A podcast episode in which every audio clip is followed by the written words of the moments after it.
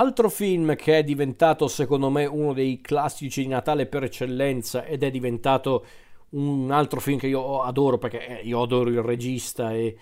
e sceneggiatore di questo film come adoro tutti gli altri suoi film e di altri suoi prodotti in generale. Il regista in questione è il grandissimo e purtroppo eh, scomparso Satoshi Kon e il suo film in questione è Tokyo Godfathers.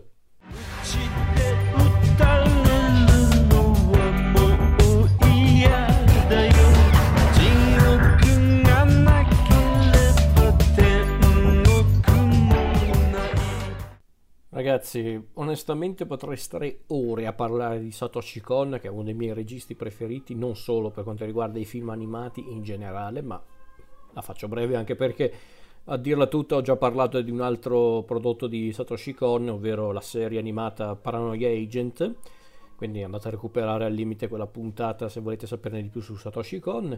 Satoshi Kon, secondo me, alla pari di Miyazaki, di Hayao Miyazaki, è uno dei pochi registi di, del cinema d'animazione mondiale, non soltanto giapponese,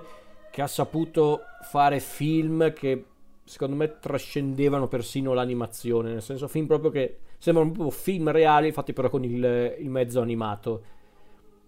E quindi io lo adoro, io lo adoro e adoro tutti i suoi film, Perfect Blue, Millennium Actress, eh, Paprika, ma personalmente Tokyo Godfathers è quello che preferisco di più in assoluto, perché mm, è il film più semplice di Con, ma anche quello più profondo, quello più toccante, anche quello più divertente secondo me.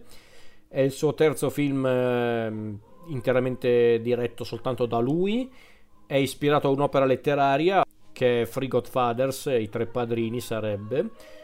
eh, non mi ricordo di chi è l'opera onestamente, ma comunque quest'opera letteraria è stata anche alla base di un altro film, In nome di Dio, di John Ford, un grandissimo film secondo me, tanto che molti considerano Tokyo Godfathers una sorta di rifacimento di In nome di Dio, ma in realtà la base è letteraria, quindi non è un rifacimento di per sé del, del film di John Ford è inevitabile fare un paragone magari perché ci sono tanti temi comuni, ma perché c'è la fonte comune, però ripeto, non, non, considerate questo film come un rifacimento di In nome di Dio di John Ford, che è un film che peraltro vi consiglio di recuperare. Avrei magari anche voluto inserirlo in questa rassegna, ma parlavo già di Tokyo Godfathers, quindi considerato un consiglio all'interno del consiglio. Ecco. Tokyo Godfathers è la storia di tre senza tetto, tre barboni come direbbero alcuni,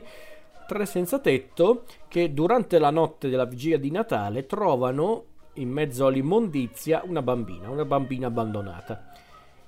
I tre mm, senza tetto, Ana, Jin e Miyuki, sono un po' combattuti su cosa fare di questa bambina, o meglio, Jin e Miyuki vorrebbero portarla alla polizia, giustamente, mentre Ana sembra convinta che il ritrovamento della bambina sia una sorta di regalo divino, perché Ana è un, eh, è un trans, è un uomo che però si, si, sente donna, vuole essere donna, ma non lo è perché appunto non, non, è, non ha fatto un'operazione, non è ancora una donna e quindi però lui si sente donna, lei è una donna, punto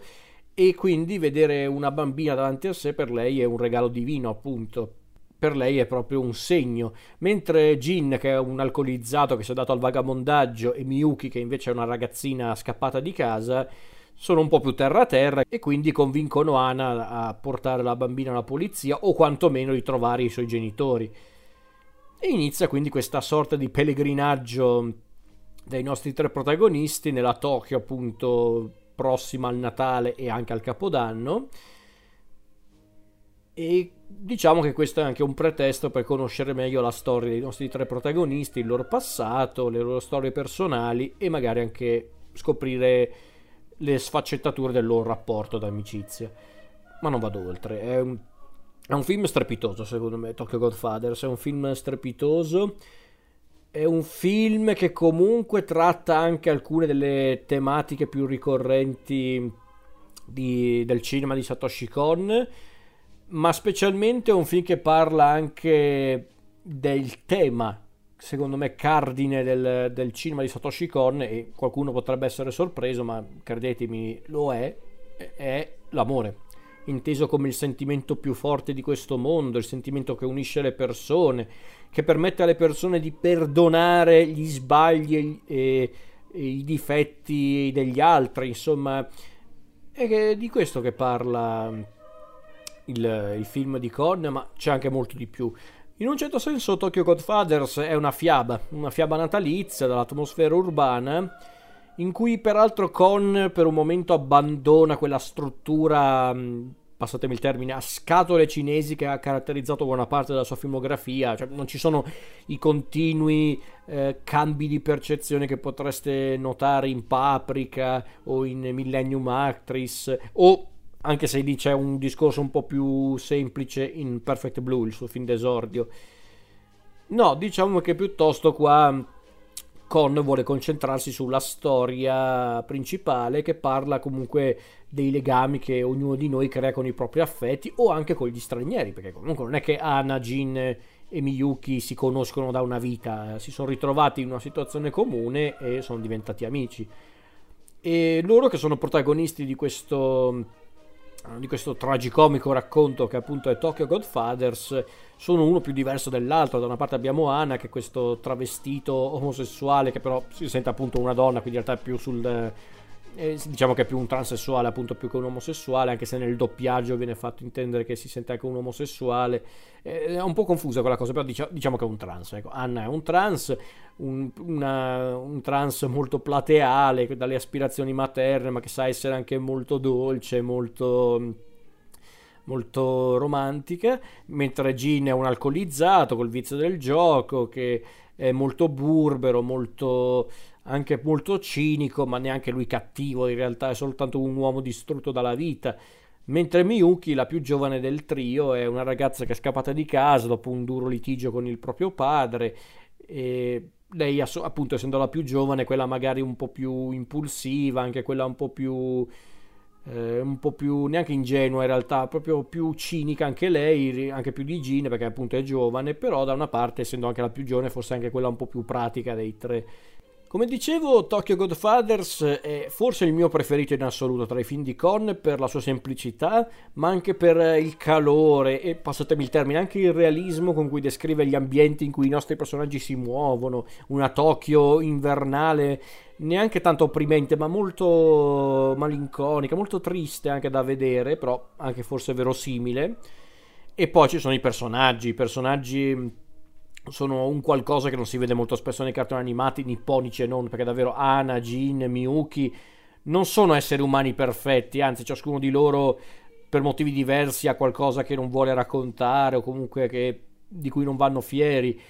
e non sempre prendono decisioni giuste questi personaggi, ma soffrono e amano proprio come tutti noi e quindi non possiamo non affezionarci a loro perché sono davvero personaggi troppo simpatici, troppo imperfetti da essere simili a noi. Anche perché il clima del film è ironico, sì, in certi punti, ma anche molto opprimente in altri. Perché comunque, ragazzi, è la storia di un gruppo di senza tetto alle prese con i propri demoni interiori e ovviamente le difficoltà nell'essere dei senza tetto. Quindi di che stiamo parlando? Anche se in realtà comunque bisogna dirlo, Con non guarda questi personaggi con odio e, o con disprezzo, anche con sufficienza, no e vorrebbe anche il meglio per loro, ma non è un regista stupido, non è un regista mediocre con sa che la realtà dei fatti è un'altra e quindi spesso la vita non può offrire soluzioni semplici, specialmente a persone che volontariamente o no si sono ritrovati in quella situazione, quindi è, è anche interessante questa cosa. Perché infatti il ritrovo della bambina che verrà battezzata come Kyoko eh, è, una, è, un evento che comunque sembra far vacillare l'esistenza dei, dei, nostri tre vagabondi protagonisti, perché li prova nell'animo, ma li unisce ancora di più in quella che davvero, prima io l'ho definito un pellegrinaggio, ma si può anche definire una vera e propria odissea, quella che vivono i nostri, i nostri protagonisti sotto il gelido cielo di Tokyo. Lo stesso epilogo, senza anticipare troppo, del film non sembra accedere ad una soluzione facile perché noi non sapremo mai quale sarà il destino finale dei nostri protagonisti, però sembra esserci comunque una, una piccola luce che sembra illuminare appunto questi padrini di Kyoko